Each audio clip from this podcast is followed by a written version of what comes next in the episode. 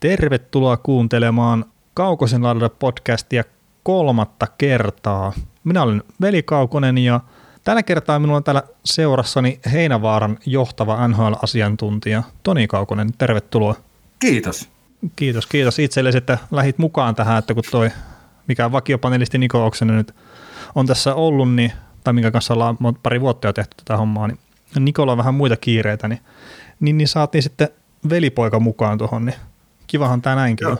Joo, mielellään aina näihin lähtee, jos kutsua tulee. Kyllä, kyllä. Ja tässä podcastissa olisi tarkoitus käydä läpi vähän noita NRin tapahtumia sitten ton NHLn Free Agent Friendsin jälkeen. Eli noin kuukausi sitten on tehty edellinen podcast 9.7. taisi olla julkaistu. Nyt on 10. 8. lauantai kun tätä tehdään, niin vähän, että mitä siinä välissä on tapahtunut. Mutta ennen kuin lähdetään käymään noita tradeja ja sopimuksia läpi, ja sitten on siellä vähän muutakin tapahtunut NHL, niin mainittakoon nyt, että tälle Kaukoselaudella podcastille on tehty todella upea Facebook-ryhmä, missä on muutama ihminen jo, mutta että jos kiinnostaa osallistua johonkin keskusteluun, antaa palautetta jne, niin se Facebookin kautta onnistuu ja on tehnyt nyt tästä sähköpostiosoitteen kaukosen laidalla at gmail.com, niin sinnekin saa laittaa kyllä sitten palautetta ja juttuideoita, kysymyksiä, mitä tahansa, että jos tulee esimerkiksi tarpeeksi tai kuulijapalautekysymyksiä jne, niin otetaan niitä jossain kohtaa sitten käsittelyyn. Mutta lähdetäänkö sen pidemmittä puheitta, niin sitten käymään läpi tätä, tätä, tätä tapahtumia ja noiden treidien kautta. Ja, ja, ja sinähän heti, kun sai se viimeisimmän podcastin ulos, niin sitten toi Chicago Blackhawks treidas Henri Jokiharjun Buffalo Sabersiin ja vastapalloon meni sitten ruotsalainen Alexander Nylander, niin mitä mietteitä herättää? Kyllä tämä on mun mielestä vähän, vähän semmoinen arveluttava kauppa Chicagolta, Chicagolta että tota, jostain muistelen kuuleni tämän diilin jälkeen, että oli joku ihmetellyt, että näyttää kerrankin Bowmanille menevän kaikki putkeen. Sitten se tekee heti tämmöisen. Joo, tietenkin sinnehän tuli suomalainen Olli Määttä, Määttä sisään, niin pitikö sitten tasata tätä suomalaisten määrää ja pistää Jokiharju ulos sitten. Mutta mut silleen niin kuin jännä kauppa munkin mielestä, että Jokiharju kuitenkin näytti silleen niin kuin siitä, että siitä tulee NHL-puolustaja ja ehkä jopa Kyllä. top 4 puolustaja. Niin. Kyllä, se näytti, varsinkin alkukaudesta se näytti todella hyvältä.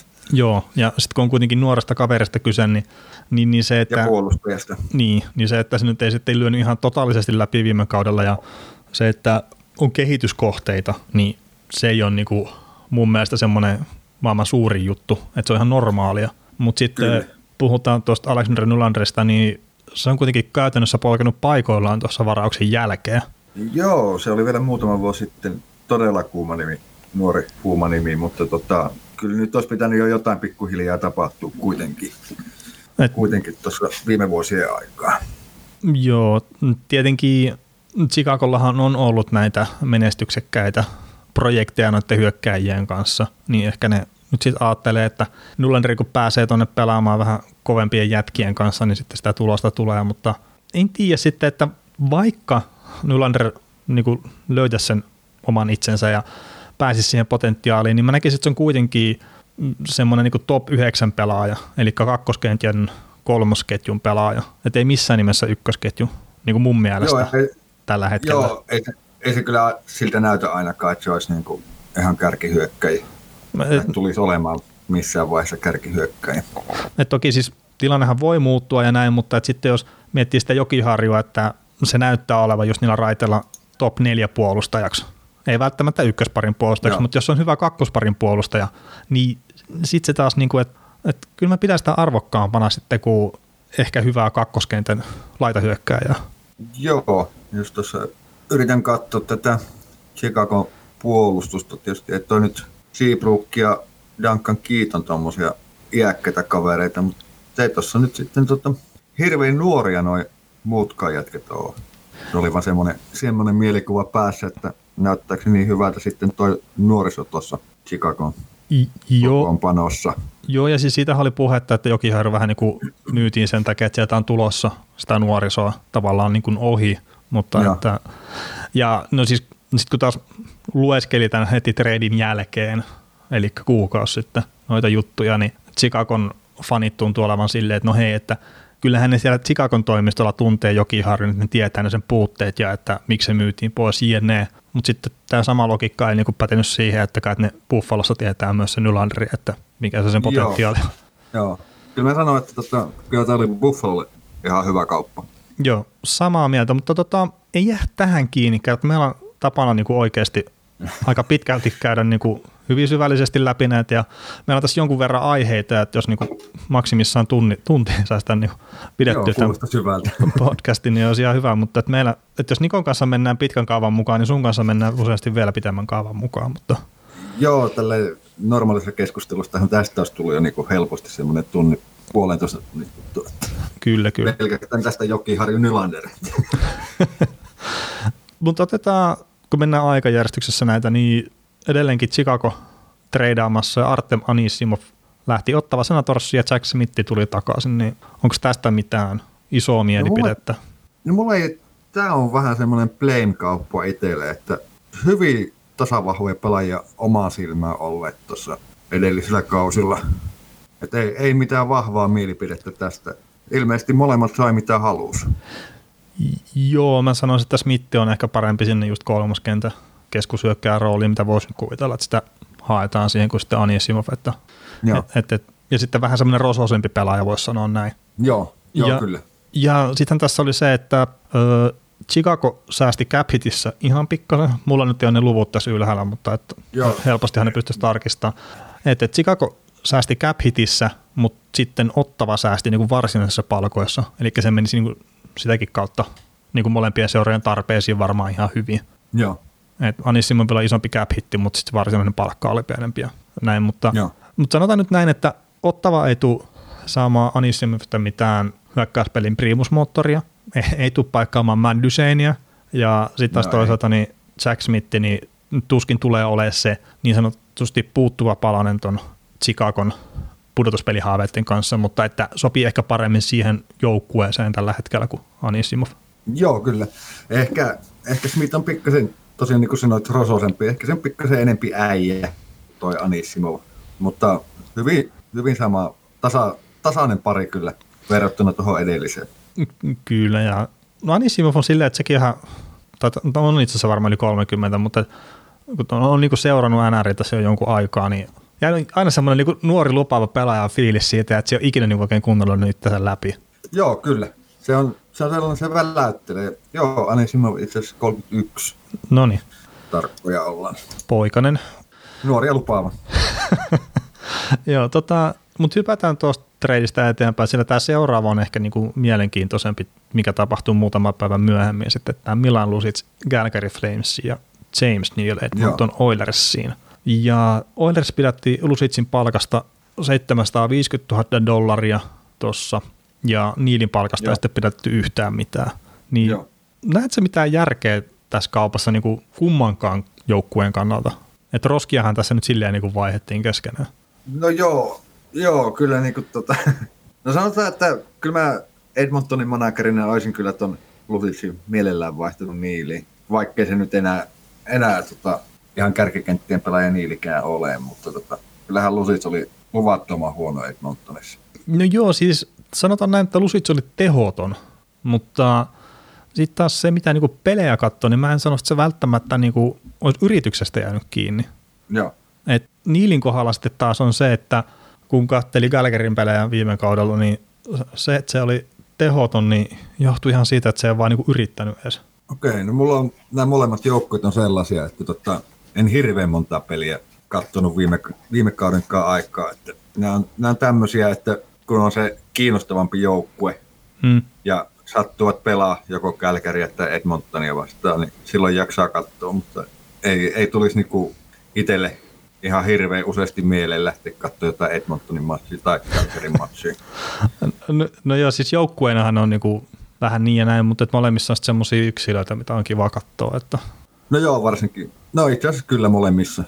Molemmissa on, on kyllä näitä yksilöitä, joita mielellään katsoo. Mutta joukkueena, joukkueena ei sillä tota, jaksa hirveästi sytyttää.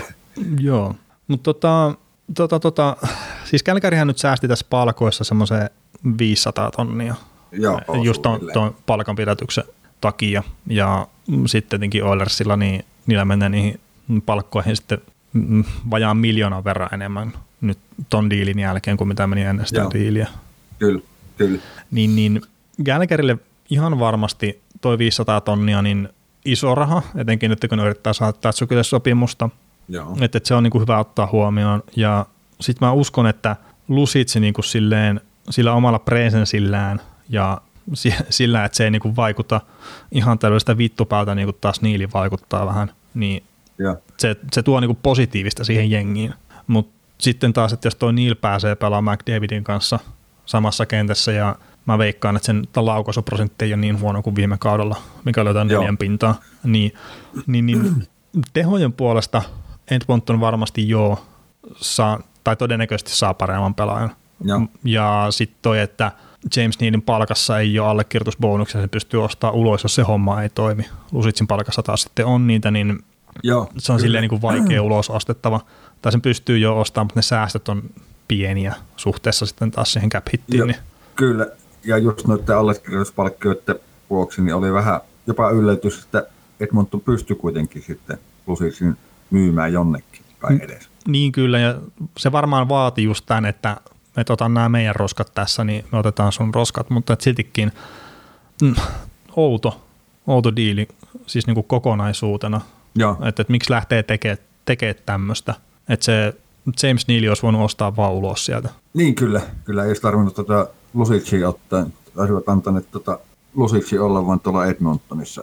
Niin, mutta mut se on tietenkin, että Lusitsihan tuo sitä fyysisyyttä tuohon Gälkärin ryhmään, mitä ei ehkä riittä, liikaa ole ollut siellä.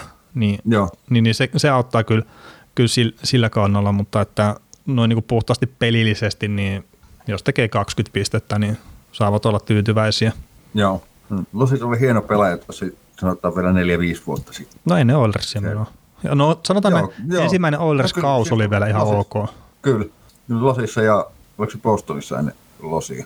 Joo, joo, siis Bostonissa pelasi ja sitten myytiin Losia Joo, ja sieltä sitten vapaana agenttina Edmontoniin.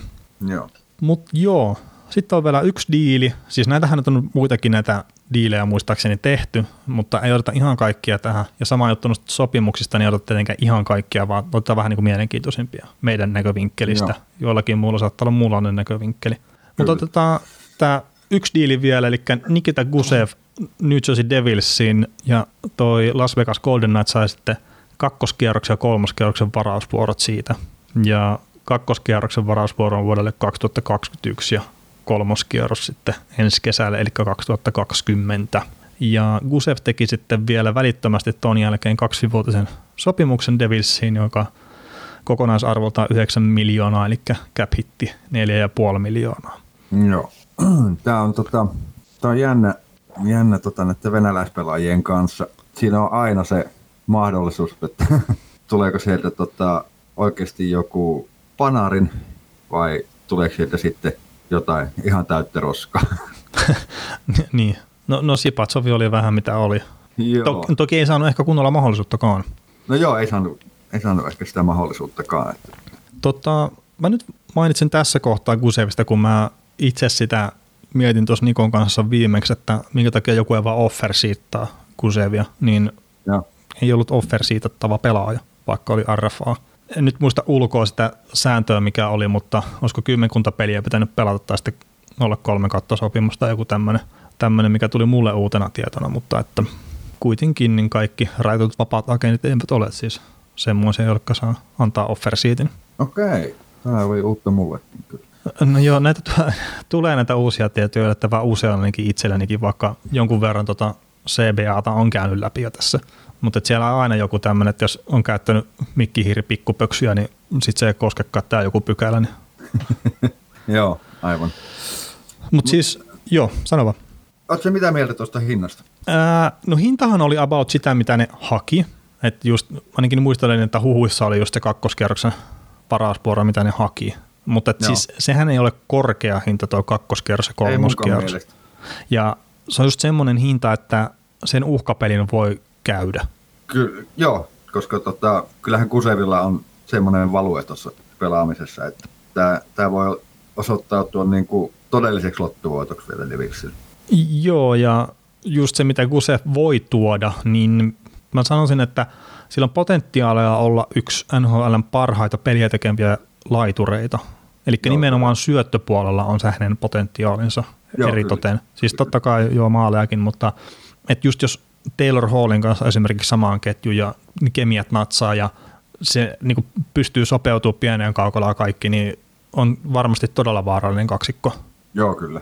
Kyllä, kyllä. Mutta mun mielestä toi, toi hinta on mun mielestä niin kuin molemmille itse asiassa hyvä. Joo, mole, molemmille hyvä, että siis tietenkin Golden Knights olisi halunnut tehdä Kusevin kanssa sopimuksen, mutta että he oli sitonut jo rahansa niin kuin muihin pelaajiin, Joo. niin ei, ei ollut sitä tilaa. Joo, jos siellä olisi 4,5 miljoonaa ollut tilaa, niin Kusevihan olisi tehnyt sopimuksen siinä. No todennäköisesti joo, ja sitten kaikki aina pyöritteli, mitä itse kuunnellut podcasteja, että pitäisikö Ryan Reef myydä ja sitä kautta saada Kuseville sitten niin kuin mahdollista palkkatilaa jne, mutta että mä luulen, että siellä Vegasin toimistolla on tehty eri, erinäisiä kikkailuja ja tunnusteluja ja ei löytynyt muuta ja tämä, mikä nyt Devilsin kanssa tekivät, niin tämä nyt on siihen nähen ihan ok, että Gusev kuitenkin tuli mun muistaakseni sieltä expansion draftista niin Tampan suunnalta sitten jo, jonain kylkiäisenä ehkä. Joo, en, en muista miten, miten päätyi tonne, mutta tota, sitten vielä se, että kakkos- ja kolmas kierroksen varaus ei tainnut vielä yhtään, ainakaan runkosarjapelejä, ei- eikä tainnut itse asiassa esiintyä tuossa playoffeissa. Joo, ei pelannut, NHL:n yhtään, puolella. joo, ei pelannut yhtään peliä NHLssä vielä. Joo. Et, et, Siinä mielessä vähän villikortti. niin kyllä, ja siis siinä on kuitenkin aina se mahdollisuus, että et, et, se ei sitten jostain syystä toimikaan toi homma. Ja muistaakseni, kun se, Käy, käy chipatsevit. Niin, ja muistaakseni kun Sevin kohdallakin on puhuttu vähän sitä pehmeydestä ja tuommoisesta, että, että, että Radulovi ei niinku, se ei ole pehmeä pelaaja. Joo, Mutta että sitten muistaakseni Kusevin kohdalla on ollut vähän semmoista puhetta, että, että, että se tuo pientä sitä vaaraa siinä ja sitten se voi olla, että se niinku monia joukkueita taas on karkottanut, että ne olisi halunnut nähdä sen siellä kaukalossa ennen kuin Aivan. ne sitten antaa se 4,5 miljoonaa per vuosi. Kerta toi sopimus on varmasti ollut sovittuna ennen kuin toi diili on muuten Diili paketoitu. tehty. Kyllä, kyllä, ne, kyllä. on, ne on tullut saman tien niin kuin peräkkäin. Mutta joo, oliko Gusevista vielä jotain? Eipä tässä tämä on yksi mielenkiintoinen seurattava pelaaja ensi kauden aikaan kyllä. Että. On kyllä, ja siis no myöhemmin kausiennakoissa sitten varmaan mennään näihin, mutta siis New Jersey Devils on tehnyt hemmetin hyviä liikkeitä kesän aikana. Oh, Et, on, on, on vahvistunut tosi, tosi kovasti. kyllä, mutta mut tosiaan mennään kausiennakkoasioissa sitten siihen tarkemmin.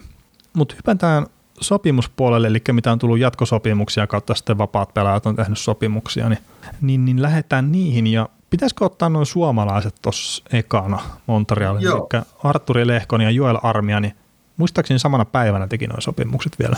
Näin mullakin on tämmöinen muistikuva. Aika perän jälkeen taisi nuo ilmoitukset tulla.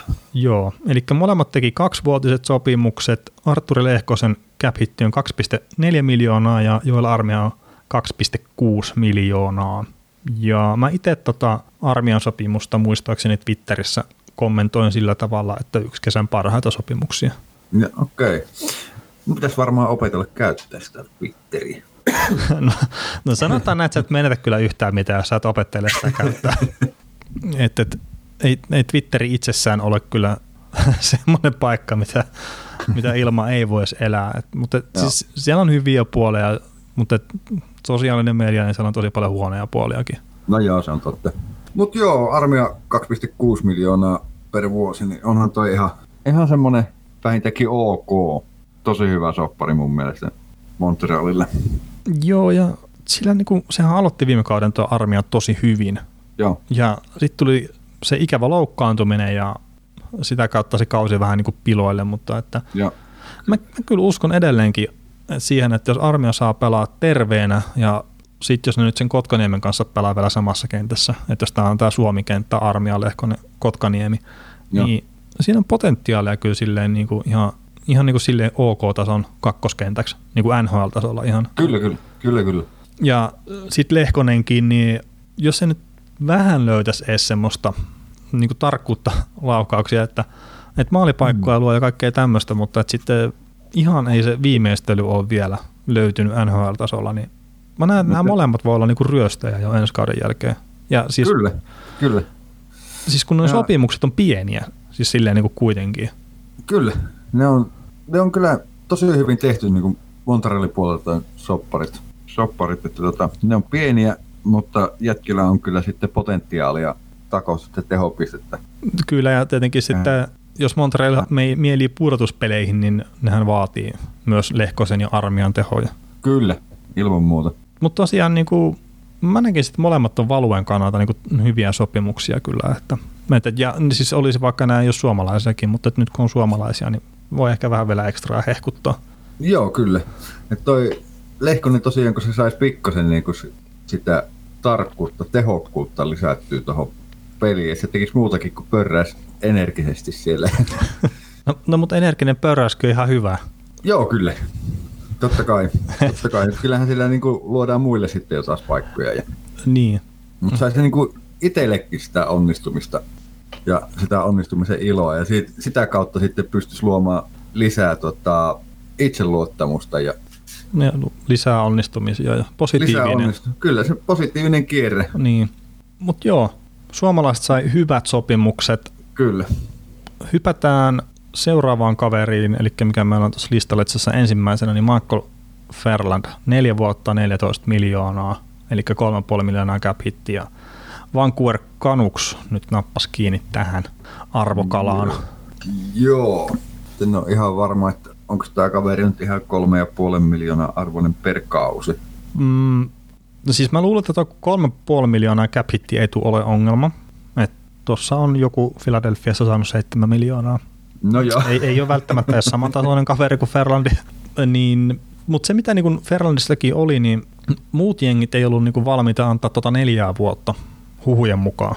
Että Vancouver Canucks okay. oli ainut, mikä oli valmis antaa sen neljä vuotta, niin, niin, niin se on kyllä silleen riski, kun Ferrandillakin on tota aivotärätyshistoriaa. Joo. Ja sitten jos se terveys ru- rupeaa prakaan noilla jonkun tason voimahyökkäjillä, Ferrandi nyt eittämättä on semmoinen, niin se on kyllä sitten niinku saman tien riippasopimus, kuten nähtiin Lusitsin kanssa.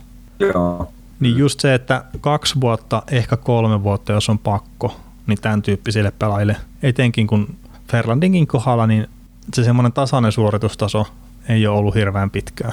Joo, tässähän on, tässä on vielä tota, nelivuotinen sopimus, kaksi ensimmäistä no movement clause ja sitten no trade close modifietti kahdelle viimeiselle Joo. vuodelle, että semmoisetkin pykälät on, on vielä sinne saanut mukaan. Joo, eli kaksi ekaa vuotta ei tarvii liikkua edes kentällä ja sen jälkeen sitten katsotaan, että saako ne myytyä jonnekin. Joo. Eikö NMC, se on joo, no joo, joo. joo. Ja sitten Modified NTC on no trade. Joo. Ja tosiaan siis toi NMC no, move, no Movement Clause, niin sehän esimerkiksi Lusitsin kohdalla tarkoittaa sitä, että se ei liiku. Niin, kyllä.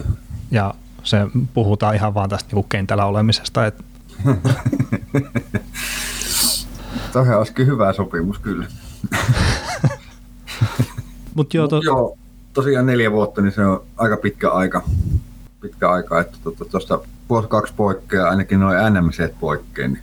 Joo, jo, siis toi on niinku jännä, että No siis tähän vielä menee itse asiassa niin kuin expansioniin, niin kuin just tulee vaikuttaa, että varmaan kolmatta vuotta ei saanut sen takia, kun se tulee se expand draft just siinä, Joo. jos mä nyt en ihan väärin muista tai sekoitan näitä. Mutta että tuo sopimus jatkuu sen yli, niin sehän voi olla, että ne joutuu suojaa sen sitten siinä, jos ne haluaa niin. pitää. Joo. Mutta sitten jos niinku unohtaa tuon laajennusdraftia näin, niin ylipäätään se, että noita NMC-pykäliä ja NTC-pykäliä jaetaan nyt niin kuin joka toiselle pelaajalle, mikä pääsee sitten neuvottelemaan sopimusta tulokassopparin jälkeen, niin mä en ymmärrä sitä. Joo, tästä ei tarvitse hirveän kauas mennä taaksepäin, kun NTC, NTCtkin oli pelkästään tähtipelaajille tai jonkinnäköisille ikoni, ikonipelaajille. NMCtä ei varmaan saanut sitten kuin legendat. No niin, ja siis sillähän se pitäisi mennäkin. No näin se pitäisikin mennä, mutta tota, nyt näitä on niin kuin vähän joka toisella jätkällä. Joo, ja sitten sopimuspituus on toinen. Niin yli kolmenvuotisia sopimuksia ei mun mielestä pitäisi antaa tyyliin kuin niille joukkueen kulmakiville. No nimenomaan. Nimenomaan näin se pitäisi mennä, että tota, siinä olisi tietty vaihtuvuus olisi kuitenkin koko ajan jengissä ja Mm-mm. se pysyisi freshinä se joukko. Mutta nyt nyt täällä ruvetaan lyömään kuusivuotisia, seitsemänvuotisia sopimuksia. Ihan ottaa nyt yhden Pittsburghin kaverin tässä, mikä sitä kesällä kuusivuotisen sopimuksen. Ai niin, Brandon Tanev. Tanevi, kyllä. Taneli. Taneli. se, se, oli mun mielestä hyvin, hyvin outo tota, systeemi, että annetaan tuommoiselle kaverille kuusivuotinen sopimus tässä vaiheessa vielä. No, no sitähän se nimenomaan on, että et, et en ymmärrä, mutta että oletetaan nyt, mikä on epätodennäköistä, että siellä NHL-joukkueiden johdossa on meitä fiksumpia ihmisiä. No se on eri, äärimmäisen epätodennäköistä. Sanotaan näin. Joo. No mut hei, Ferrandi neljä vuotta tosiaan 14 miljoonaa sopimus, ehkä vähän pitkä cap hitti. En, en, nyt tiedä, onko se nyt ongelmallinen, mutta, mutta, mutta tuo tietenkin taas sitä fyysistä presenssiä tuohon jengiin, mitä sieltäkin ehkä voi sanoa, no, että puuttu, mutta... Puuttuja on puuttunut vuosikymmeniä. Hetkinen, sen jälkeen kun Ed Jovanovski lähti sieltä. No ei nyt. nyt. Kai se pelaa no, siellä. Saatto se pelaa sielläkin. No, ei, no ei, mutta siis, äh, siis se vielä, niin kuin, että tämä on vielä ollut niin kuin todella hyvä sainaus semmoisen jengin, mikä on menossa kohti Stanley Cupia. Joo, kyllä Kanuks ei ole ihan, ihan vielä siellä. Ei, ei ihan. Lähes. Ei, no sanotaan näin, että se ei ole neljän vuoden sisällä Stanley Cup-finaaleissa. Voisin väittää näin. No, no mä uskoisin kyllä melkein tuohon, tuohon samaan. Siis siellä on niin hyviä juttuja tapahtumassa ja siis kyllä. se suunta kääntyy nopeasti, mutta en usko kyllä, että tosiaan niin Ferrandin sopimuksen aikana Stanley Cup-finaaleja pelataan Vancouverissa. Joo, en, en, en jaksa oikein uskoa siihen. Ellei sitten jotenkin sääntöjä muuteta silleen, että vierasjoukkueet saa hostaa Stanley Cup-finaaleita. Joo. Mutta mennään eteenpäin ja otetaan tämä yksi viime kauden onnistujista ja yksi potentiaalinen tämmöinen ylihintaisen lapun saaja, eli Ryan Zingle. Kaksi vuotta, 6 miljoonaa 750 000 sopimuksen kokonaisarvo, eli 3 miljoonaa 375 000 cap ja Carolina Hurricanes nappasi tähän herraan kiinni.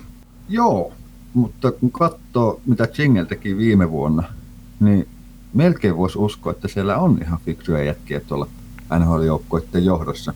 Kuitenkin vaan kaksi vuotta ja vaan 3,375. Joo. Tuossa olisi ollut niin kuin aineksia aikamoisen katastrofinkin. no sanotaan, että muutama vuosi sitten taas saattanut olla just silleen, että mm-hmm. kuusi vuotta ja viisi miljoonaa. Joo. Tai jotain, jotain vastaavaa, mutta että, siis tämä on maltillinen so, on, sopimus.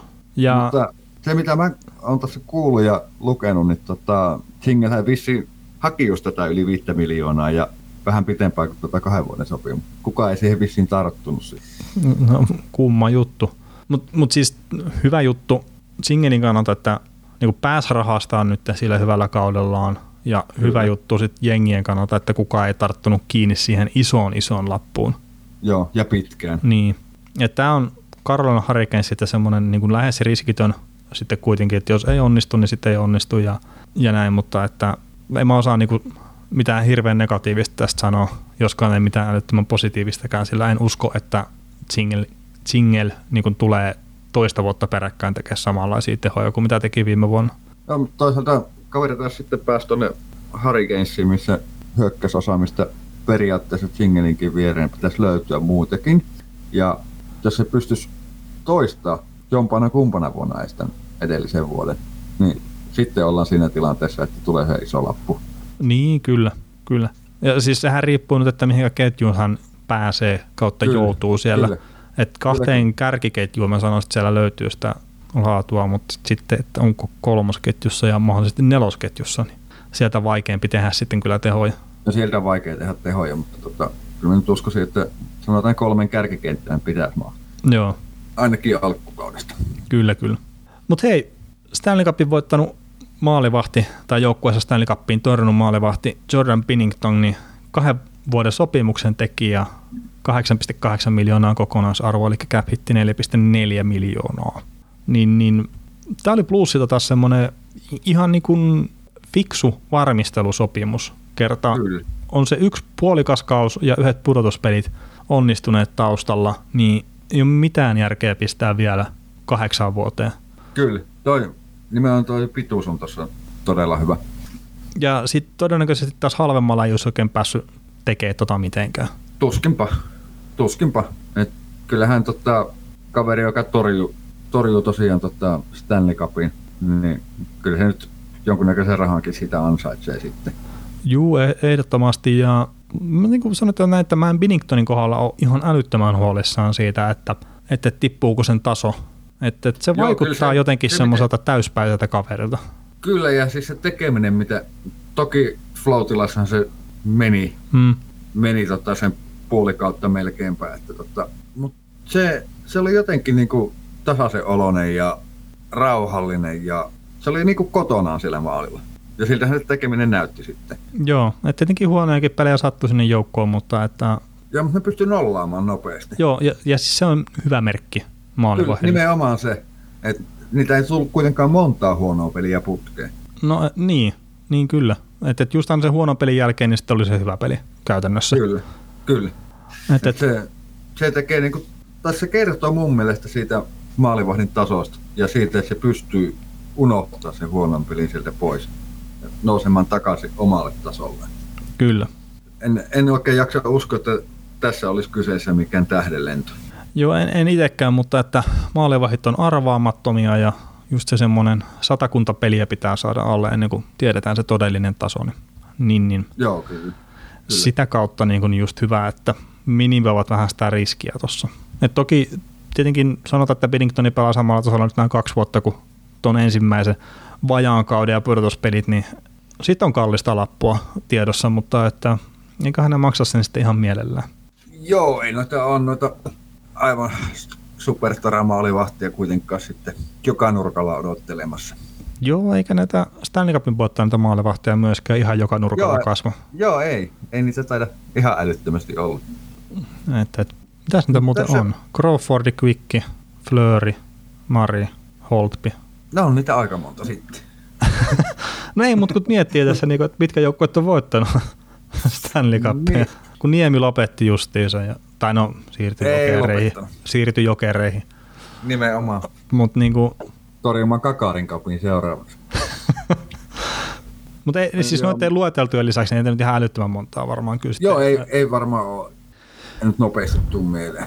Joo, mutta tota, otetaan tämä toinen maalivahtisopimus tähän sitten heti perään. No, nimenomaan just meinasin, että hypätään tuo yksi nimi tuosta välistä ja tullaan seuraavaan maalivahtiin. Joo, eli Andre Vasiljöski, kahdeksan vuotta, 76 miljoonaa, cap hitti 9,5 miljoonaa. Ja tämä kyseinen jatkosopimus alkaa niin kuin nyt alkavan kauden jälkeen, eli 2020-2021. Joo. Ja, ja tämä on aika paljon rahata 9,5 miljoonaa maalivahille. Onhan se. Mutta toisaalta sitten toi Poprovski sai yli 10 miljoonaa. Vai saako, eikö se, vai saako se tasan kympi? No enemmän kuitenkin. Joo, Poprovskilla oli isompi soppari kyllä. Ja Poprovski on vanhempi. Toki Kyllä. siellä nyt on jotain ehkä parempaa näyttöä niin kuin historiasta, mutta jos mun pitäisi valita Poprovski ja Vasilevskin välillä, että kumman mä ottaisin niillä sopimuksilla, mitkä ne on tehnyt tänä kesänä, niin ensi kaudeksi, niin kyllä mä ottaisin Vasilevskin 10 kertaa kymmenestä. Sama. Et Vasilevski on nuorempi kaveri tosiaan ja mä uskon, että se on jopa parempi maalivahti. Niin, Joo, niin, mun, mun mielestä kanssa. Mun mielestä kanssa, että tämä Vasilevski on mun mielestä näistä liigan nuorista tai nuorehkoista maalivahdeista niin yksi näistä kaikkein parhaimmista, parhaimmista mitä siellä pelaa. Että ei toi mun mielestä kahdeksan vuotta ja 9,5 miljoonaa, niin loppupeleissä mä pelkäsin, että se menee yli AAV. Joo. Ja, no se yli 10 miljoonaa, niin sekin, että minkä verran se olisi mennyt yli 10 miljoonaa, niin aina vaikuttaa, mutta että ei toi nyt silleen tosiaan niin kuin maailmanloppu ole, mutta sitten jos taas katsoo sitä Tampa Bay Lightningin sopimustilannetta ensi kaudesta eteenpäin, niin ai että siellä on muuten pikkasen töitä eessä. Kyllä siellä tulee ole. Kyllä, siellä tulee ole töitä. Mutta kyllä mä tykkään, tykkään että kyllähän Pasi toi tommoset rahat nyt niinku noilla näytöillä, niin pitää mm. tienaakin. Joo, et, no se sitten tietenkin, että jos olisi vielä yhden kauden tuossa vetänyt ja katsonut, että miten se Vasilski pelaa siellä NHL parhaan joukkueen takana, niin todennäköisesti se olisi halvemmaksi tullut ainakaan se lappu. Joo, mä luulen kanssa, että se, se olisi mennyt kalliimmaksi sitten. Toki jos sieltä olisi joku, joku katastrofi sattunut, niin Mutta tota, luultavasti se olisi ollut semmoista, semmoista arpopeliä tota, kokeilla ja mä sanoin, että Tampa olisi siinä luultavasti kuitenkin hävinnyt. Se joukko on niin pirun hyvää siinä Vasilevskin edessä myöskin. Se, se olisi tullut kalliimmaksi ensi kauden jälkeen tehdä toi Joo, mä luulen kanssa näin. Mutta tota, ei siis kritisoida tota, tota muuten kuin, että mun mielestä maalivahtiin ton rahan kiinni laittaminen, tai no, ehkä pitäisi miettiä niitä prosenttiosuuksia palkkakatosta, mutta että... Joo, se antaisi ehkä sen paremman, paremman kuvan, kun katso pelkkää rahaa summaa. Niin, mutta että just tuommoinen niin ison ison rahan laittaminen maalivahtiin kiinni, niin se ei ole perinteisesti ollut tässä palkkakattoaikakaudella niin kaikkein toimivin ratkaisu. Joo. Mutta tota, hypätään näihin puolustajasopimuksiin nyt seuraavaksi. Ja otetaan heti ekana toi Jacob Trupa, 7 vuotta ja 56 miljoonaa New York Rangersin kanssa, eli cap hitti 8 miljoonaa. Niin, Mitä, hän tästä sanoisi? No kun mä en usko henkkohtaisesti, että Jacob Trupa on joukkueensa ykköspuolustaja. Että se joutuu New York Rangersissa nyt olemaan sitä, mutta mä en ole henkilökohtaisesti vakuuttunut siitä, että hänellä on kykyjä siihen. Ja nyt se saa vielä rahankin tosiaan sen mukaan tällä Joo, hetkellä. Kyllä. Ja kyllä se joutuu mun mielestä ehkä tuolla Rangersissa vähän turha isoihin saappaisiin vielä. Vielä tosiaan miettii sitä, että pystyykö se olemaan muutenkaan joukkueensa ykköspuolustaja. Ja sitten kun katsoo tätä muuta Rangersin puolustus, puolustusta, niin totta, sen pitää olla siellä ykköspuolustaja ja sen pitää pelata vielä helvetin hyvin. Niin, et toki... Et se, toi, on, toi on kyllä tota, vähän turha iso lappu kyllä. No joo, mutta ei ne olisi halvemmalla tietenkään saanut sitä. No ei olisi saanut. Että et, Ruupa oli va- vaikein ihmisen mainessa ehkä, tai ainakin juttujen perusteella näin, että oli Winnipegin kanssa jo vaikeaa tuossa pari erillistä neuvottelun kierrosta ja no nyt sitten Rangersin kohdalta ei nyt tämmöisiä niin kuin ilmaantunut. Ehkäpä just, että on ollut hirveästi vaikeaa, mutta että kyllä tämä cap kertoo siitä, että, että kyllä se sai niinku tasan sen, minkä se halusi. Et mä en tiedä, miten se olisi voinut enemmän pyytää. Tuohon, että tota, eikä sillä hirveän vaikeaa ollut. Kyllä mä köysin pistänyt nimen paperin kahdeksalla miljoonalla per kausi. No mä olisin voinut pelaa puoleen. Ihan mieluusti. Mutta mut, Trupa oli niin omalla tavallaan vähän, että jos katsoo edistyneitä tilastoja, niin ne ei ole hirveän hyvät edes viime kaudelta. Ja se pelasi Winnipeg Jetsissä. No. Ja Joo. nyt se joutuu pelaamaan New York Rangersissa, se saa vaikeampia minuutteja pelaa, tai joutuu pelaamaan siellä. Joo. Toki saa myös sitä ylivoimavastuuta jne, eli varmasti tehoja tulee. Mutta se, mistä mitataan tämä Truupan homma, niin se on varmasti se, miten se suorituu siellä omassa päässä. Ja nyt siinä ei Joo. ole Josh Mori siitä auttamassa sitä niin pakkiparina, että siellä ei ole sen tason pelaajaa, niin mä, mä oon huolissaan tästä niin kuin Rangersin kannalta. Kyllä, kyllä. Mutta mut sitten taas... Ihan sama juttu, että tota, kyllä siinä pitäisi olla niin kuin myös sitä laajuutta, että Trupa aika, aika yksin näyttää tuolla katsoa tuota kokoonpanoa. Et toki toi on seitsemän vuotta toi, se oli se maksimipituus, minkä Trupa pystyi tekemään tonne. Joo. Niin se sinällään niin kuin lieventää sitten, että jos tämä nyt palkkakatto nousee, niin kuin oletetaan, muutama miljoona per vuosi, niin Joo. eihän se sitten ole enää niin parin kolmen vuoden päästä niin paha. Mutta nyt just tällä hetkellä, niin mä sanoisin, että niin kuin näyttöihin nähden ehkä himpun verran ylihintainen lappu. Kyllä, on, on nimenomaan siihen näyttöihin nähden. Mutta totta... potentiaalia, potentiaalia löytyy, mutta näitä näyttöjä on kuitenkin sit. ehkä himpun verran ohkaisesti, tommosen lappuun varsinkin. Joo, mutta sitten jos mennään eteenpäin, että kun puhutaan ohkaisista näytöistä, niin sitten Samuel Girard, 7 vuotta 35 miljoonaa jatkosopimus Colorado Avalancen kanssa, ja tämäkin sitten tuon Vasileskin sopimuksen tapaan niin alkaa sitten vasta tuon ensi kauden jälkeen. Ja cap hitti tosiaan 5 miljoonaa, niin on tämänkin muuten aika ohkaisilla näytöillä sitten. On, on, on. on. Et, toki siis Girard on mun mielestä semmoinen, että, että se ei ole ihan saanut sitä vähän niin kuin Arturi Lehkonen, että se on ihan saanut tehoja taululle siihen tapaan kuin mitä voisi olettaa. Mutta mä jotenkin uskon siihen, että, että tämä tuleva kaus muuttaa sen. Ja sitä kautta tämä niin saattaa muuttua todella hyväksi sopimukseksi, sopimukseksi jo todella nopeasti. Jo ennen kuin se kerkee alkaakaan ehkä. Mutta just nyt tällä hetkellä näyttöihin nähdä, niin tämä on myös ylihintainen sopimus. Että tässä Joo. maksetaan Mutta potentiaalista. tässä, joo, maksetaan potentiaalista, mutta tässä tosiaan kannattaa muistaa myös se, että Girard on vasta 21-vuotias. Niin, eikö se niin kuin puolustajana opettelee vähän niin kuin talon tavoille niin. vasta? Kyllä, kyllä. Ja Girardin kohdalla myös tosiaan se, että tota, kyllähän se elää siitä kiekosta ja niistä tehoista. Että se ei tule olemaan mikään Shea Weber tai muu tämmöinen todella dominoiva pakki. Mm. Ja siis Girardhan toi ton, tai niin kuin loi Keilman Karin kanssa todella mielenkiintoisen pakkiparin tuossa puolustuspelien aikana, että, että, että se Joo, oli, voi olla, jos ne saa pelaa ensi kauden yhdessä, niin tämä on semmoinen, semmoinen joukko, jota ihan mielellään itse tulee seurattua ja sitten noita nuoria pakkeja tuolla ja tietysti yhtä suomalaistakin siellä kärkikentissä, niin on, on mielenkiintoinen jengi. Kyllä.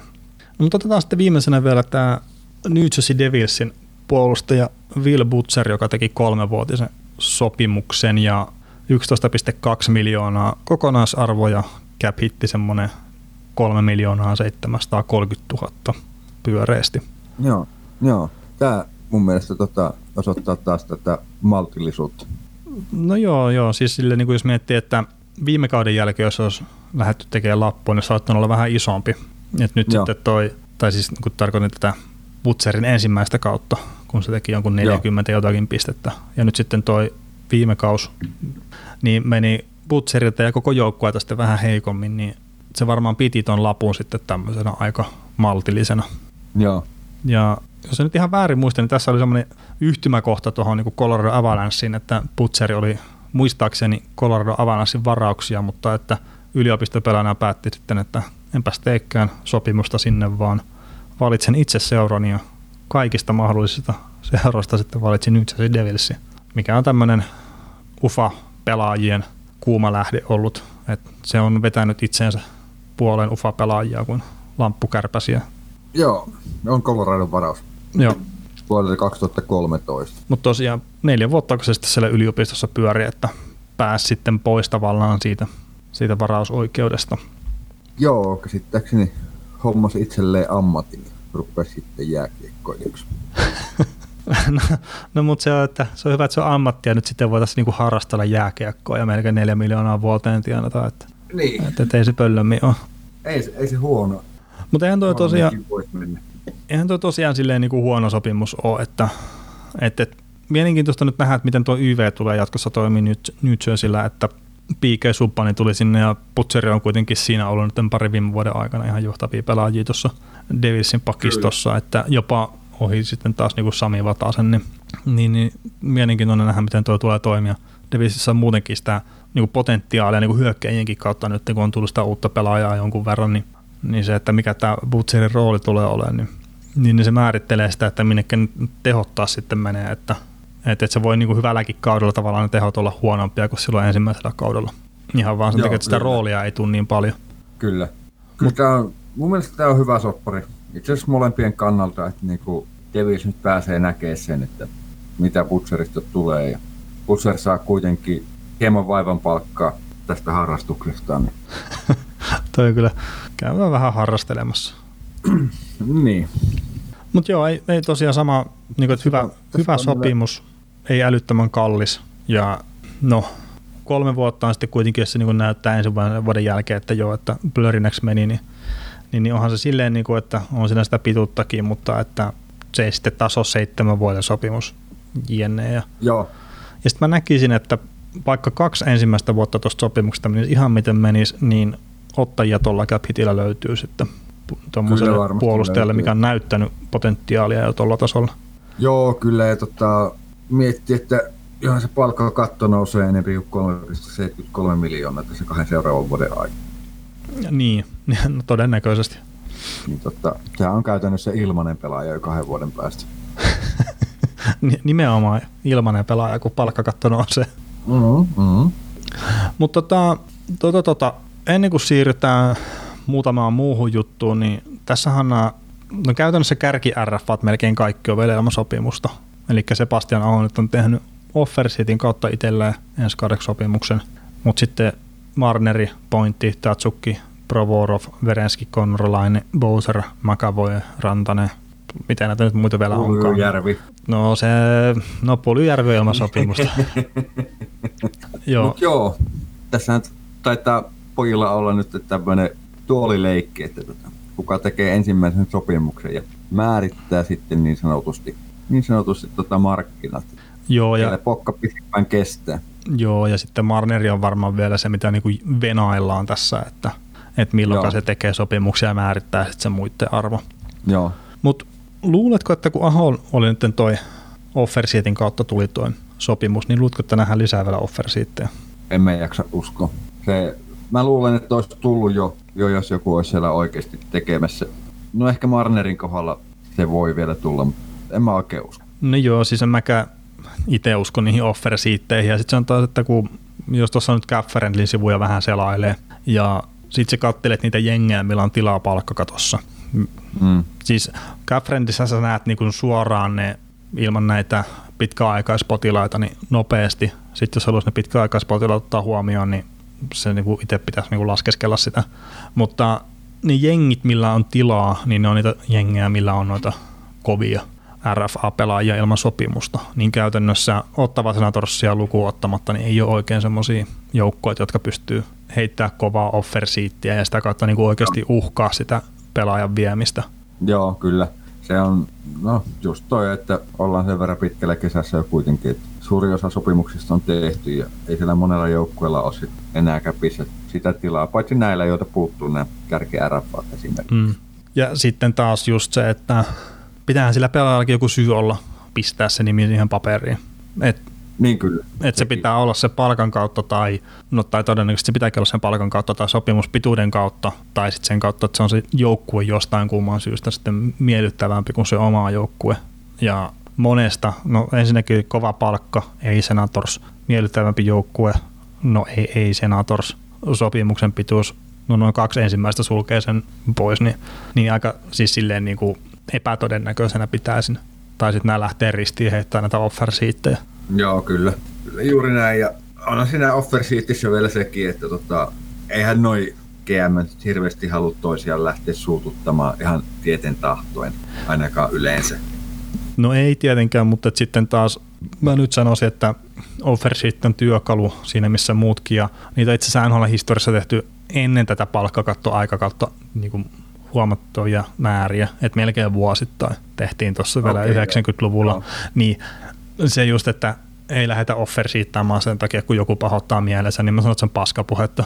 Et Joo. Mä pidän todennäköisempänä sitä, että nämä niinku tajuu sen, että jos nyt joku heittäisi vaikka Marnerille sen 13 miljoonaa offersiitin ja ne ei sitten, Toronto ei mätsää sitä, niin ne menettää sen neljä ykköskerroksen varausvuoroa. Ja sitten jos on joku Senators, niin se olisi Marnerista huolimatta NHL paskin joukkue niin ne saisi neljänä vuotena peräkkäin sitten ottavan noin ykköskierroksen varausvuorot, niin se vaan, että ei ole niin hyvää bisnestä semmoinen. Joo.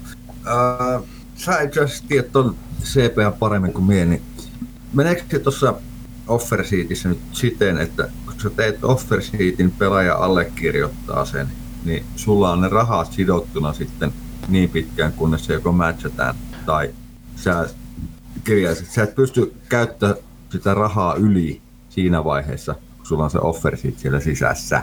Joo, se on niin kuin käytännössä se on sidottu siihen pelaajaan se raha.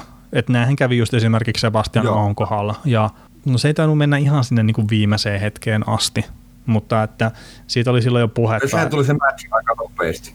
No se virallinen matchi tuli itse asiassa, se virallinen matchi tuli sitten vasta niinku siellä niinku tyylin päivänä kuusta tai jotain, kun se on se viikko aikaa. Mutta okay, joo. Mut se, että niinku ilmoitti tyyliin samana päivänä, oliko se seuraavana päivänä, että kyllä me mätsätään tämä, mutta sitten se virallinen niin. tuli niin kuin myöhemmin. Ja se oli niin pitkään, oli niin kuin Monterella vähän niin kuin kahlittu kädet siinä. Ja siitä oli puhetta, että eihän niiden kannata mätsää sitä ennen kuin sitten viimeisenä päivänä, että ne saa niin kuin pikkasen sille haistateltua edes Montrealille, että ne ei voi nyt tehdä kenenkään muun kanssa sopimusta tässä samaa aikaa. Aivan. Tai siis toki voi Joo, tehdä, aivan. mutta että se 8,5 miljoonaa oli aho varattu. Ja niin silloin, niin silloin itse asiassa aikana, kun Shea Weber allekirjoitti myös se offer seatin, niin se muistaakseni tuli silloin niin ihan loppumetreillä sitten se mätsäys tuolta tuota Nashvillen suunnasta. Joo. Mutta tota, mielenkiintoinen nähdä, että missä kohtaa tämä lähtee purkautuu tämä tilanne, että tässä nyt on kuitenkin kuukauden päivät enää tuohon treenileirien alkuun ja oliko se syyskuun 15. päivä, niin on ensimmäiset treenipelit jo, että, että, että silleen Joo, niin 12. päivä taittaa, joo, 12. päivä oli se, kun alkaa leirit ja joo, sitä monta päivää me, kun alkaa treenipelit. Kyllä se siinä, sanotaan kuukausi eteenpäin, niin kyllä noita rupeaa pikkuhiljaa tulee. Joo, ja no se niin tässä on mahdollista nytten tuon Nylander-tapauksen takia. En pidä todennäköisenä, mutta mahdollisuus on, että nyt nämä seurat on valmiita menee sen pisteen yli, että me ei pysty tekemään enää sitä sopimusta. Eli onko se nyt joulukuun joku päivä, mikä se nyt onkaan, niin sen jälkeen, että tästä sopimusta ei ole saatu sille pelaajalle, niin sitten sitä ei voi tehdä sen kanssa ja se pelaa tämän seuraavan kauden jossakin muualla. Et en, en muista sitä päivää nyt ulkoa, mutta että se on joulukuun, saattaa olla jopa ensimmäinenkin päivä, mutta että joulukuuhun se niinkin liittyy. Ja, Joo, joulukuun ensimmäinen. ja sitten esimerkiksi, jos miettii jotain Marneria, niin Marnerin cap hittihän, kun se lasketaan eri tavalla sitten Setsin kauden alkamisen jälkeen, niin se cap hittihän niin kun on korkeampi sitten sen ensimmäisen kauden Kyllä. osalta kuin muiden kausien osalta. Niin se, että jos se venyy sinne marraskuun loppuun ja se tekee sen jonkun 10 miljoonan lapu, niin se ensimmäisen kauden cap hitti nousee niin korkeaksi, että Torontolla jos siihen varaa, niin sekin sitten voi niin kuin ajaa sen tilanteen siihen umpikujaan, että sitä ei vasta yksinkertaisesti tehdä. Että tuossa on Tota... tota, kyllä, aika, olisi kyllä raju, raju jos Marneri jäisi ensi kaudelta niin kuin sivuun kokonaisuudessaan. Joo. Just ton takia, ettei pystytä tekemään sitä sopparia. Joo, mutta et siinä niinku Marnerin kohdalla mun ymmärtääkseni taistellaan enemmän sopimuksen pituudesta kuin siitä, että mikä se dollarimäärä on. Että, Joo, joo. että, että seura haluaa kahdeksanvuotista ja Marneri haluaa, haluaa muistaakseni kolmevuotista tällä hetkellä ja näin, että Joo. eiköhän se sieltä jostain löydy sitten välimaastosta se ja se noin 10 miljoonaa varmaan tulee olemaan se raha, minkä se saa. joo, näin mä kuvittelin siellä kympin molemmin puolin. Yeah. Mutta mainitaan vielä vapaista agenteista, eli UFA-pelaajista, niin Patrick Marlowe, Jake Gardiner, Joe Thornton, Justin Williams ja Derek Brassard on esimerkiksi ilman sopimusta.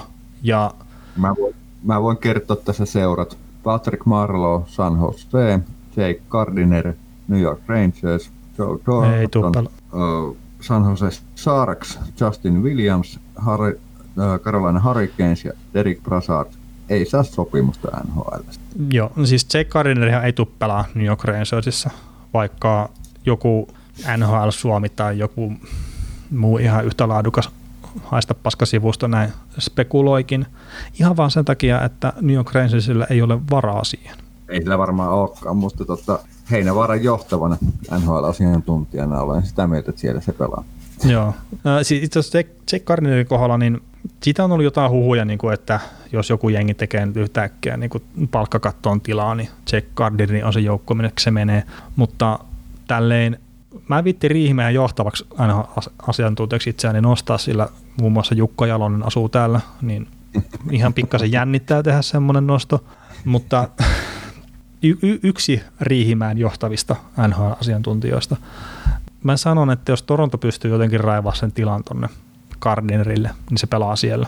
Joo. Et, et, Että se Toronto kannattaisi yrittää raivata se tila jotenkin. joo, ja siis se on molemmin puolin niin se tahtotila saada se pelaaja sinne, mutta että just se palkkakatto on ne realiteetit tällä hetkellä, että se ei ole tehnyt sitä sopimusta.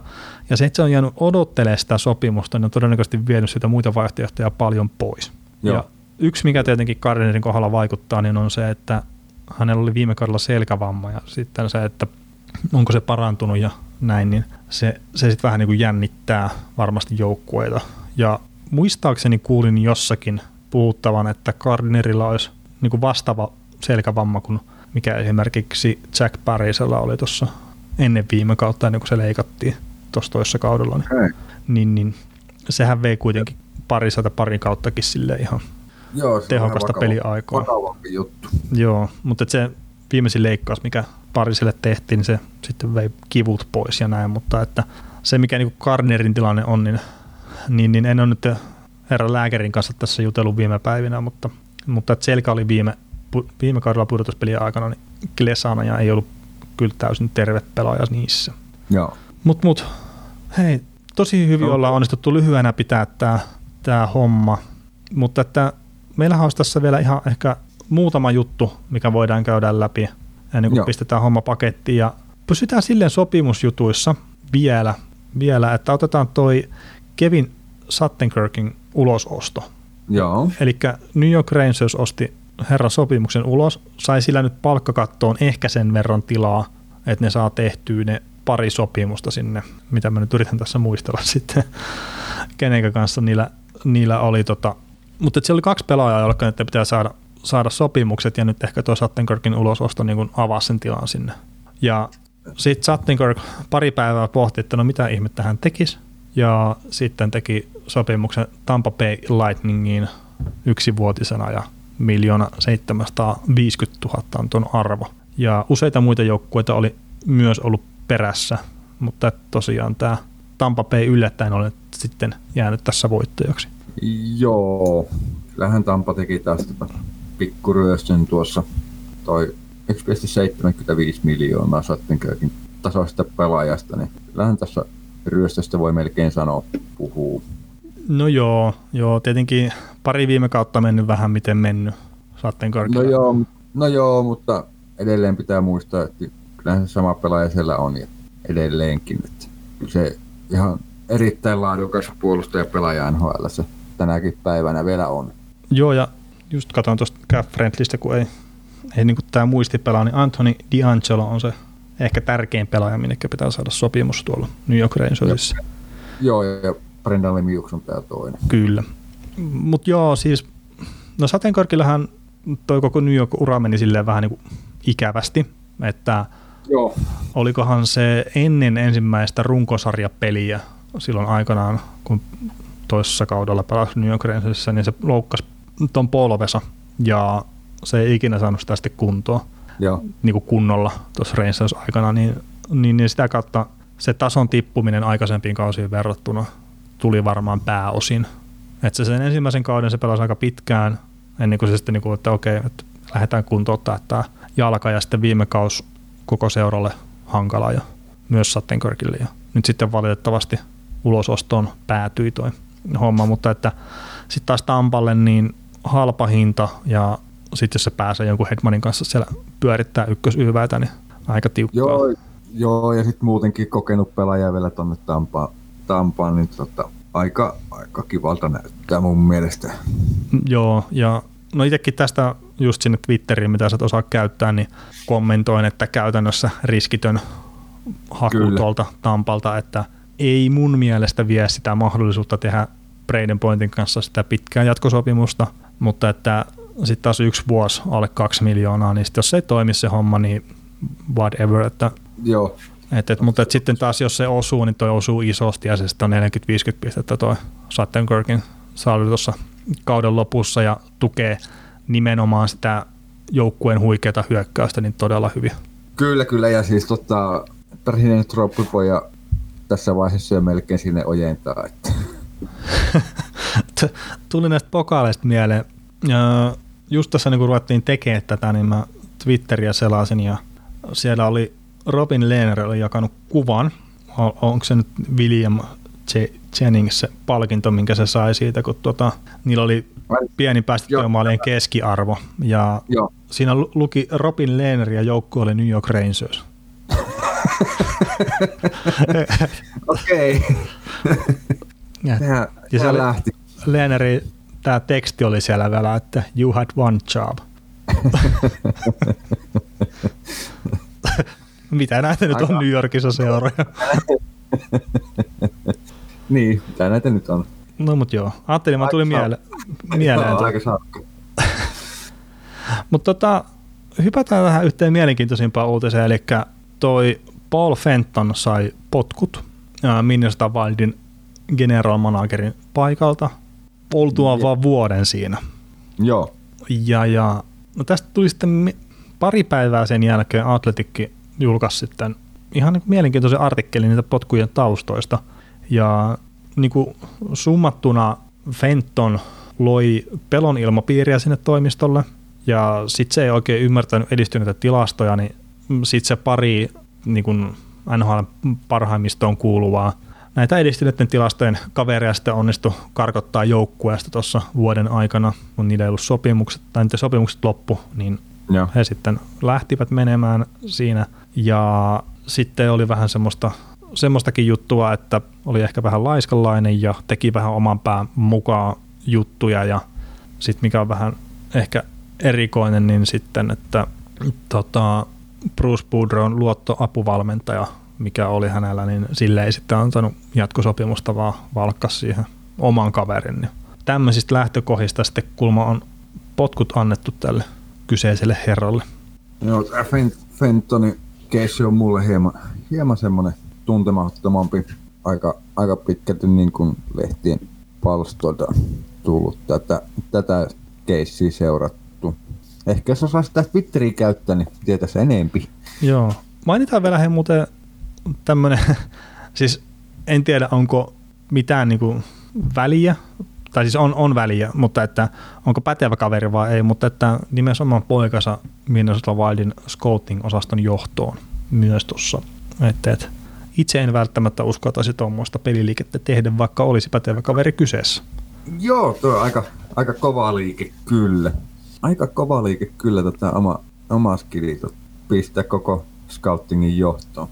Ja sitten tietenkin, no näitä pelaajakauppaa sun muita on tehty, mutta että mä en niinku niiden perusteella, että siellä on jo se äh, Nino Niederreiter, Viktor Raski, niin se on no. kammottava, mutta sitten niinku muuten, niin Joo, se, joo, ja siis se oli, se oli kannat, kammottava siinä vaiheessa, kun se tehtiin. edes syntyi, niin. tehtiin, niin. ennen kuin se syntyisi kenenkään päässä.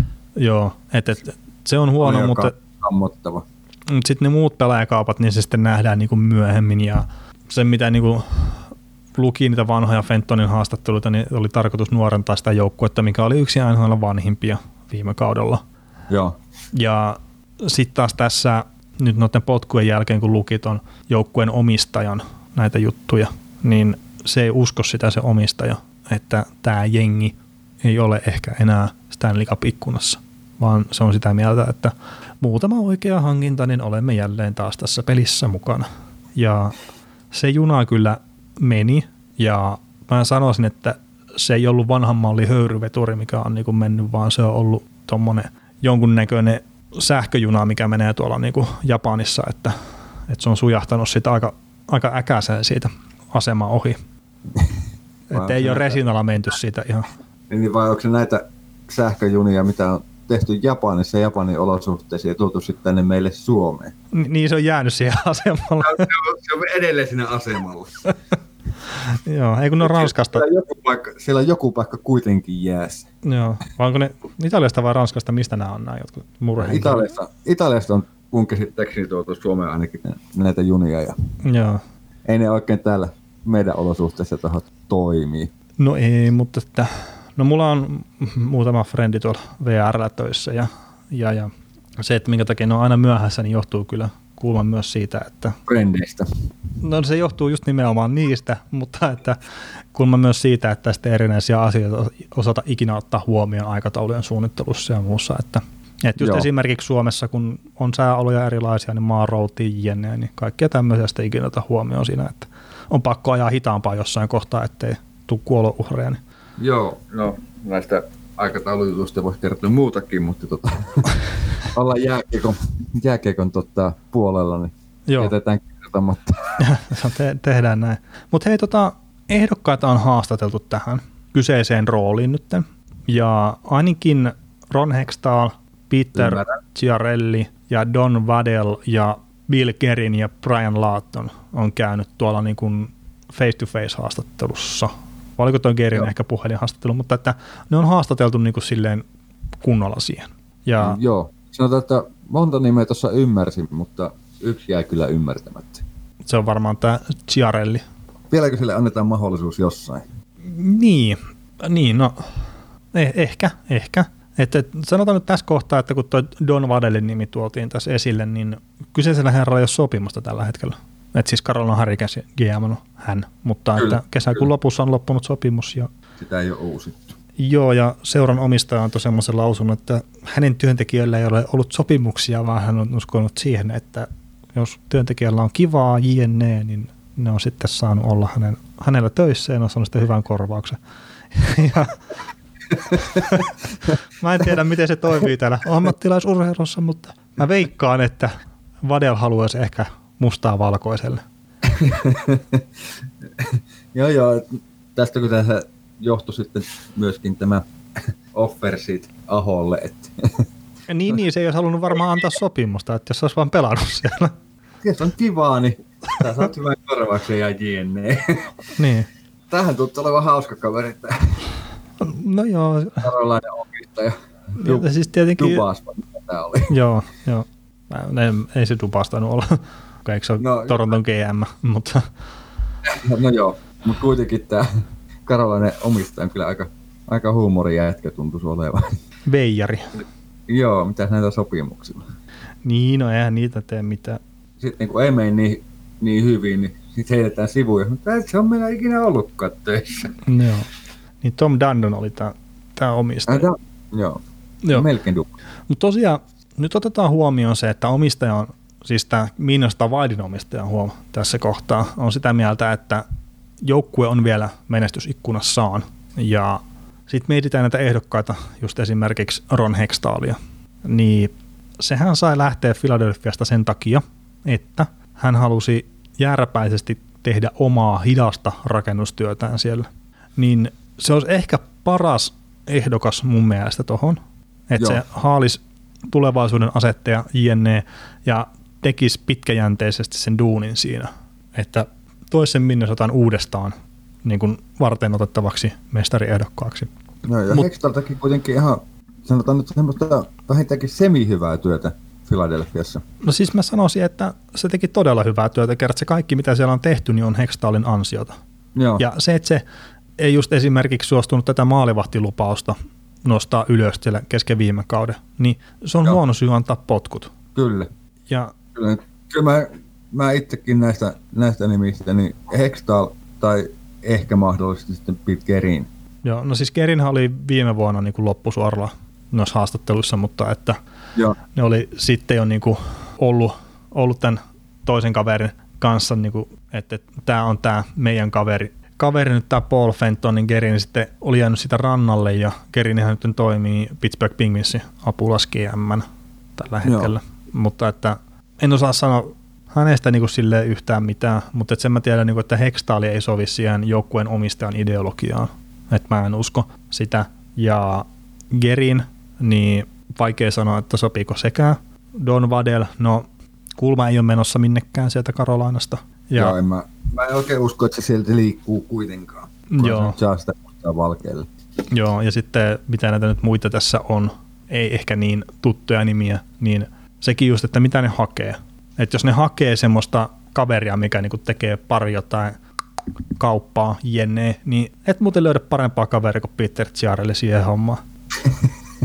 Se, että tekeekö se järkeviä kauppoja on toinen asia, mutta aivan varmasti se tekee jotakin. Ciarellilla on tietysti myöskin se pikku etu, että tota, sehän toisi saman tien siihen seuraan se Stanley Cup-sormuksen. Menestystä. Menestystä. Joo, siellä ei toki ole näitä kärkivarauksia, mitä myydä pois. Se voi olla pelkästään plussa. niin. Siellä harkita. Mutta totta, joo, kyllä, kyllä mä tuossa niinku itse lähtisin kallistua Hextalin puoleen, jos omistaisin Wildin.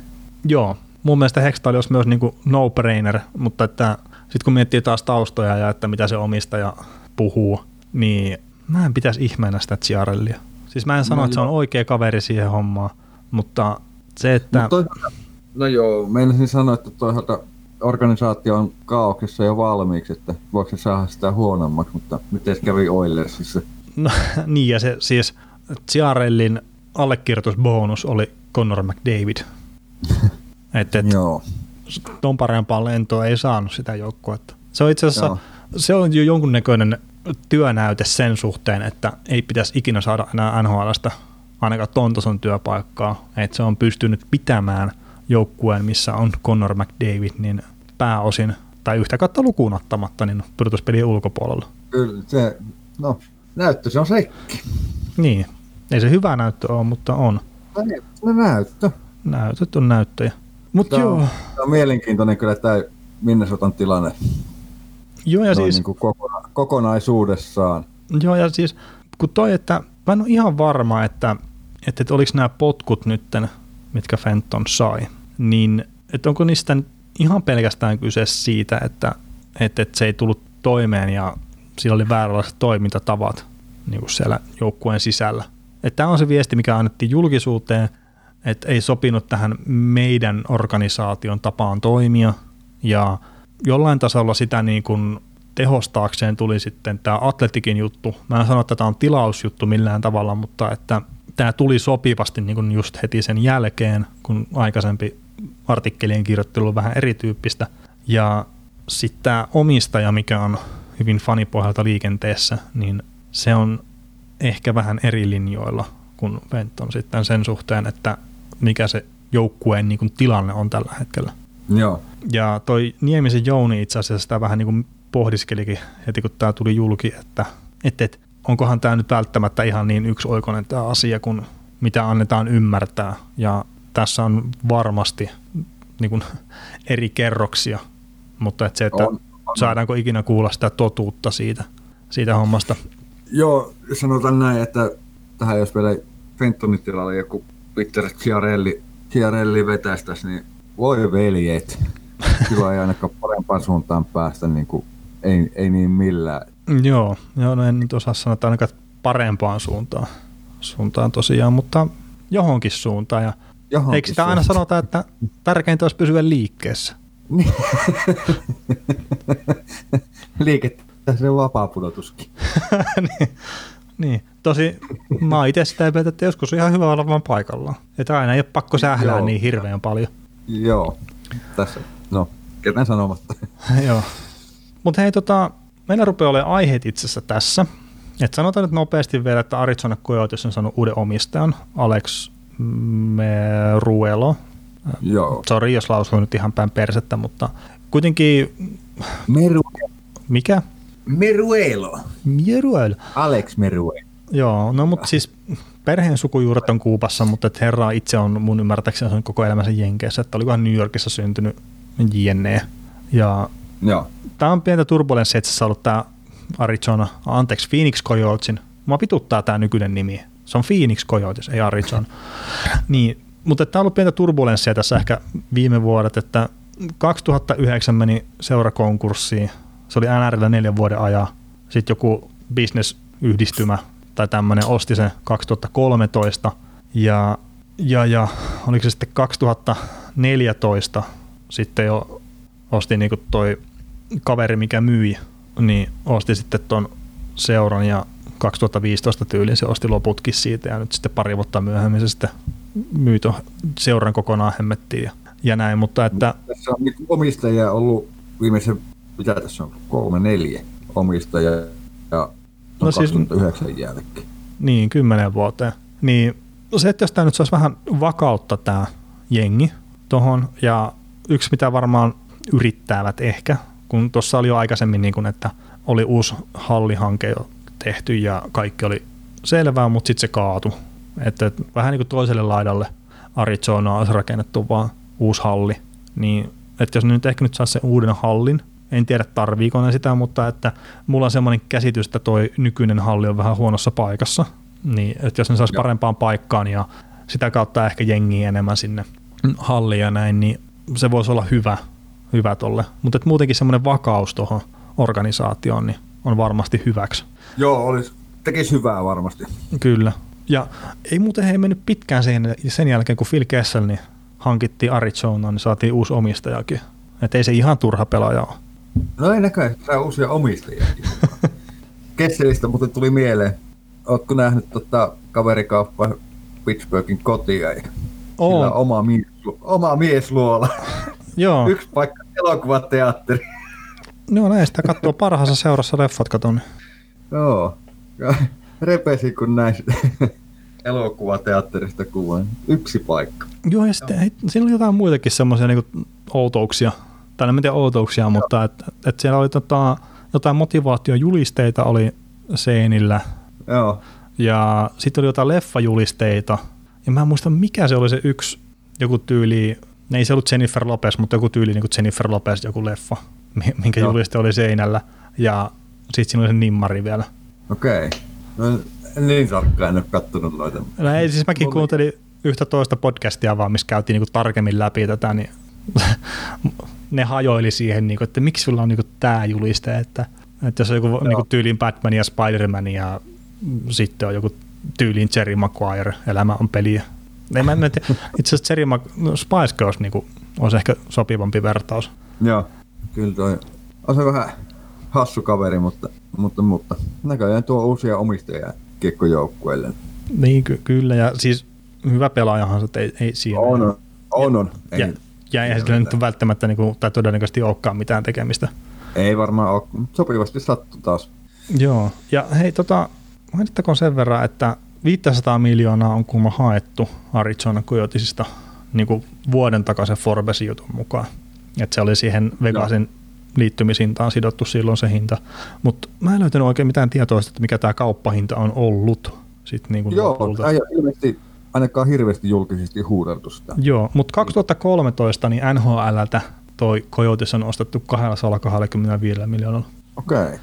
Et jos tässä nyt sanotaan, että kuuteen vuoteen, jos olisi noussut sinne 500 miljoonaa se hinta, niin jossakin, Joo, kauppa, jossakin tuo inflaatio laukkaa vähän kovempaa kuin täällä Suomessa. Joo, ilmeisesti kannattaa ehkä pikkuhiljaa ruveta pistämään pikkasen säästöä ja ostaa nopeasti toi nhl koska tota tahtia nousee toi hinta. Niin, niin eikö se tota, Vegasilla maksoi 500 miljoonaa, niin oliko tällä Seattlella 650 miljoonaa tai jotakin se? Joo, jotain sellaista se oli se et tosiaan tuohon tahtiin, kun ne nousee, niin, niin, niin äkkiä kyllä on no. miljardin luokassa noin seurojen hinnat. Joo, tässä ollaan muutama vuosi nyt myöhässä jo. niin olisi 90-luvulla kannattanut ostaa Joo, niin olisi kannattanut. Tässä käyn katsoa vielä uudestaan tätä opetus, opetusfilmi tästä entistä Islanders-omistajasta, jolla ei ollut mitään rahaa, mutta se omisti silti. niin, John Spano. Joo, Spano. Jees. Mutta tota, hei, pistetään paketti. Yksi nopea, no. Yksi nopea Kälkäri pistetään vielä uusi halli pystyyn. No rakennetaan sekin vielä. Samaan Joo. Joo, 2021 olisi tarkoitus aloittaa työt. Joo. Ja oliko se 550 on... miljoonaa maksaa ja kaupunki maksaa puolet siitä? Ja... Joo, mutta on Kälkärin hyvä juttu, koska siellä aika vanhassa hallissa on pelattu. Niin Saat Domi kolmanneksi vanhin halli NHL. Joo, no siis no Madison on tietenkin yllättäen se vanhin, mutta sitten viime kaudella tuolla Nassa Kolosseumissa kun pelattiin, niin se on sitten vielä kymmenkunta vuotta vanhempi. Ai niin, niin joo, Nassa tuli takaisin. Joo. Mutta se, se ei oikein tiennyt, missä se haluaa pelaa. Niin no Nassa oli parempi paikka niillä ainakin purtuspeleissä, että, että, että ei, ei, siinä, mutta Saddledome tosiaan 83-84. Muistan hyvin kyseisen kauden. Seurattiin aktiivisesti jo pelejä vaipoissa siinä. Sä olit päässyt jo vaipoista pois. Kyllä, kyllä. Osasin painaa jo 235 tekstiteivältä. Ei varmaan ollut tekstiteivältä vielä silloin, mutta että kovasti harjoiteltiin. Tiesin sivuun jo silloin. Niin, mutta tosiaan yes. silloin on pelattu se eka kaus Sadaldomissa, että, että, että melkein yhtä vanha kuin meikäläinen, niin, niin, niin ymmärrän kyllä, että halutaan u- uutta ottaa tilalle. Joo, näinpä. Mutta hei, tota, tässä kivasti pyörähti ilta, ilta, no vähän reilu tunti joo. joo pyörähti, pyörähti sun kanssa jutellessa ja, ja, ja mielellään tietenkin jatkossakin teikäläisen ottaa tänne juttelee silloin, kun toi Niko ei pääse. Niin. Joo, kyllä mä voin tulla, jos joku jaksaa mua kuunnella. Näinhän sitä nyt niitä kuulijoita kysyt. ja siis tässä kohtaa, no, niin kuin, tässä kohtaa porukka on lopettanut jo kuuntelun, niin ei, ei siinä Mutta joo, hei, isot kiitokset Tonille. Kiitos itse Toni, ja kiitokset kaikki, jotka olette kuunnellut tänne asti. Jos olet tänne asti jaksanut kuunnella, niin sitten tietenkin jos vittit käydä heittää tuonne jonnekin aituneisiin TMS, niin jonkun arvostelun tästä, niin se kuulma jotenkin auttaa siinä, että nämä niin muutkin ihmiset löytää näitä, että en mä näistä mitään ymmärrä, ne jotain hemmetin tietotekniikkaa, mutta, mutta kuulemma se niin jotenkin auttaa sitä löytämään paremmin jne. Ja palautetta saa totta kai laittaa ja näin, mutta että tässä kohtaa kiitän ja mä veikkaan, että seuraavan kerran ollaan äänessä jollain kokoonpanolla, mutta et, ja sitten vielä niin joukkueennakoiden puolesta. Mutta tosiaan niin kuin Nikon kanssa pitäisi ruveta niitä, niitä puskea läpi tuossa viimeistään niin syyskuun ensimmäinen päivä eetteriin asti, että varmaan äänitellään jo vähän ennen sitä, mutta että, et, et, mutta et joukkueenakot on seuraava sitten, kun oltaisiin äänessä. Jep. Mutta hei, kiitos tästä. Yes, kiitos.